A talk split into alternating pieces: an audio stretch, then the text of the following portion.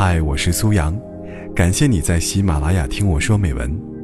微信搜索“听美文”三个字，关注我的个人公众号，在那里可以获取每期录音的同步图文，同时也可以了解我更多。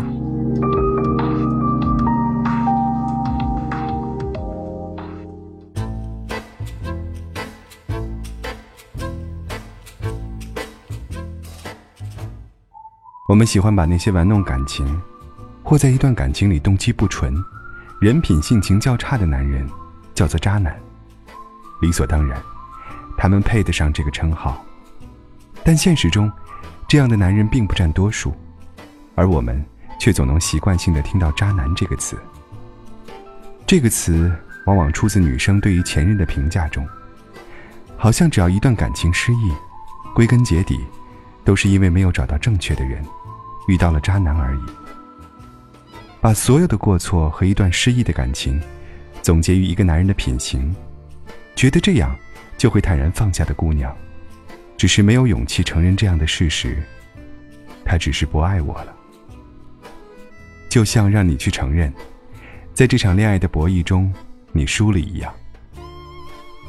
身边的一个女生，早先在朋友圈天天秀恩爱，撒狗粮。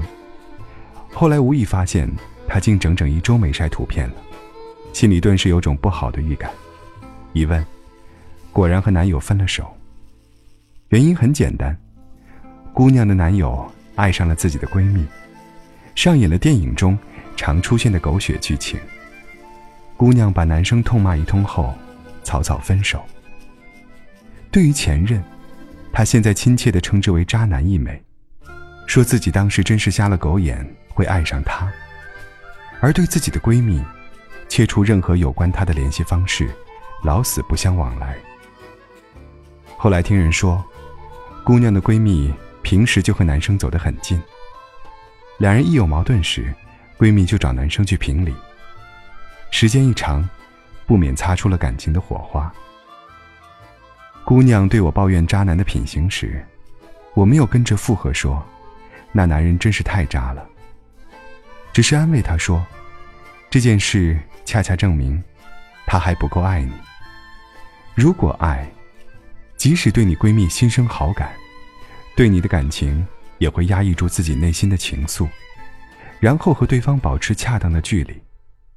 最怕的就是你在他心里的地位不够高。如果这是一个考验你们感情的机会，那么你彻彻底底的看清了男友对你喜欢的分量。”但在爱里，对于喜欢程度的多少，很抱歉，你输给了你的闺蜜。而有确切的调查显示，男友出轨女朋友闺蜜的概率是很高的。而有些人之所以出轨，也并非是他人品很渣，可能你们的感情出现了问题，也可能他喜欢你，但还不够爱你。对于他喜欢你。还不够爱你，这是两码事。就像男人和女人的区别在于，十分的感情，男人是可以仅靠着六分的喜欢，就会和你谈恋爱的物种。但他可能给予你的爱，也就仅仅六分的上限。日常生活中，他依旧会对你甜言蜜语，但脱口而出的誓言，难免多少夹杂些虚情假意。他能温暖的搂你入怀。但搂住的手臂，总是没能拥抱得太紧。他能在节日的时候送上礼物，但总感觉没有太用心，缺乏诚意。聊天的过程很随意，沉默的时候，又太用心。但你如果问他，你爱我吗？他可能会毫无违心的脱口而出，我是爱你的。后来你们分手后。再回忆这段场景时，你觉得他可能骗你，玩弄你的感情，有利可图，或者说，对你玩腻了，就开始见异思迁。其实并不是，或许一开始，他就是喜欢你的，但我们心里都清楚，那样的喜欢，远远还不够，是不够百分百的真诚、热烈和深情的。就像马南波杰克里的一句台词：“我是爱你的。”我知道，但那永远都不够爱。这就是为什么我说，他并非不喜欢你，只是不够爱你。这是两码事的原因。爱是有分量的，我们不得不承认。他爱你六分，所以无法真心实意的给你十分，因为他也骗不了自己。如果某一天，他遇到了喜欢八分的人，那么，他很难不做到在这两份爱之间权衡。我们不妨把这次权衡，当做一次恋爱的测试题。如果他连这个坎儿都过不去，那你还怎么奢求和他共建未来呢？即使短暂的凑合，共建了未来，最后也无法保证对方不会婚内出轨，落得离婚的下场。那还不如早早分开，来得爽快。所以，最后和你走向未来的那个人，我们也没必要把对方描述的多么痴情和专一。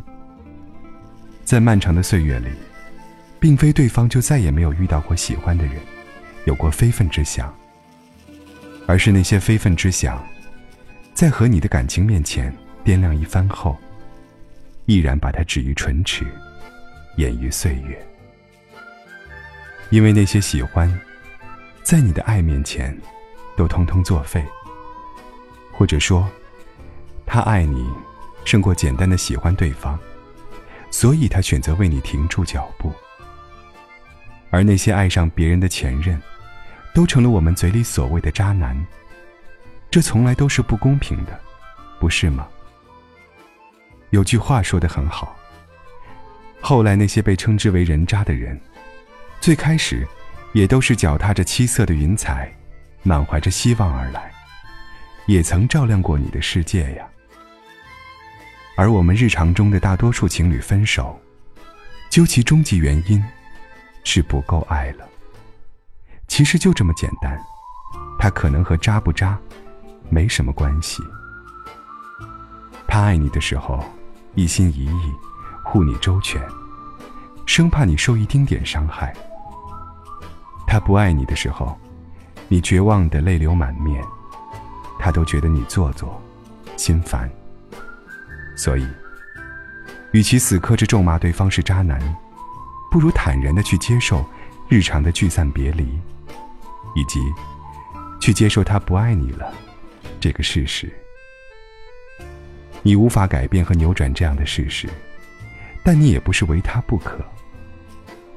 我们都要在爱里走得潇洒，才不会在爱里变得廉价。认识到这些后。你才能更好的往前走。感情是牵强不来的，那是两个人的心甘情愿，一心一意。没有哪段感情一开始就确定白头偕老，所以，对方要走，也不要太过挽留，因为你哭起来或者骂骂咧咧的样子，一定很难看。在恋爱中。你要相信，对方会把真心托付给你，这样，才能对爱情心生希望。也要做好对方可能随时撤离的准备，这样，才不至于绝望。而我希望，在你经历了所谓的渣男后，能遇到那个真正爱你十分，即使历经重重考验，也没有把手。松开的那个人，到那时，你可能会一改对前任的怨念，转而对他说：“我如今很好，谢谢你当年的不娶之恩，才让我遇到了真正能陪我度过余生的那一位。”